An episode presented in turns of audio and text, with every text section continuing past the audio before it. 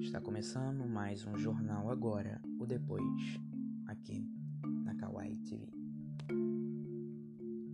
Bom, vamos para a primeira notícia de hoje. Estados reagem ao plano de Bolsonaro de zerar impostos. O presidente Jair Bolsonaro abriu na quarta-feira uma guerra com os estados ao desafiar os governadores a reduzirem o ICMS sobre os combustíveis, sem levar em consideração o quadro de roubo das contas públicas. O presidente prometeu, em troca, zerar os tributos federais, um custo de pelo menos 27,4 bilhões de reais por ano, que obrigaria a equipe do ministro da Economia, Paulo Guedes, cortar despesas em outras áreas ou elevar a alíquota de outros tributos. De acordo com os dados da Receita Federal, do total arrecadado com os tributos sobre combustíveis, 75% ficam com os governos estaduais e os outros 25% com a União. Os impostos sobre combustíveis correspondem a 14% da receita arrecadada com todos os impostos nos estados. A reação dos governadores foi imediata e em cadeia ao longo do dia. Os estados defendem um diálogo responsável com o governo sobre o tema.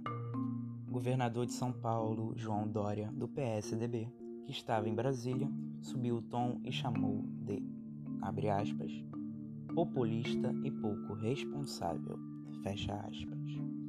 O desafio do presidente, abre aspas, na base da bravata, me lembra populismo, populismo me lembra algo ruim para o Brasil. Fecha aspas. Para Dória, Bolsonaro não pode jogar no colo dos governadores a responsabilidade, pois a União tem incidência maior no preço dos combustíveis. O preço dos combustíveis marca mais uma disputa de discursos entre Jair Bolsonaro e João Dória, possíveis adversários na disputa presidencial de 2022. Abre aspas. Entendimento se faz reunindo, agrupando, não se faz por WhatsApp. Eu não conheço governo por WhatsApp. Provocou o governador. Próxima notícia. O Senado absolve Trump em ambas as acusações do impeachment.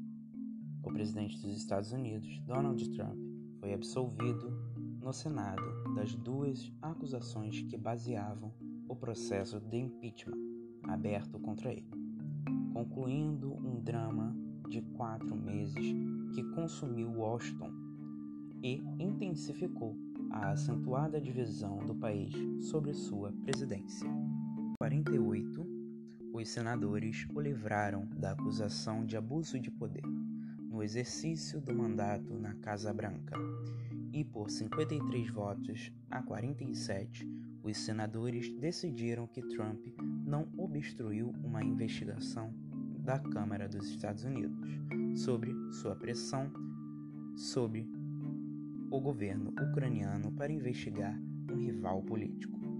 Todos os 47 senadores democratas votaram contra Trump nos dois pleitos.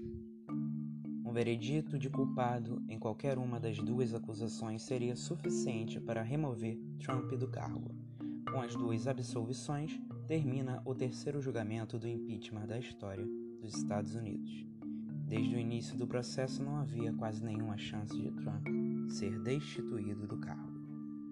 A votação no Senado, que é controlado pelo Partido Republicano de Trump, conclui um processo turbulento que surgiu de uma ligação telefônica em 25 de julho, na qual Trump pediu para o presidente da Ucrânia que anunciasse certas investigações no momento em que ele segurava a ajuda dos Estados Unidos ao país. Trump defendeu o apelo como perfeito e disse que não fez nada de errado em relação à Ucrânia. A ajuda foi liberada depois de protestos de parlamentares de ambos os partidos. Essas foram as notícias aqui do jornal Agora ou Depois. Mais informações você encontra aqui no podcast da Kawaii TV.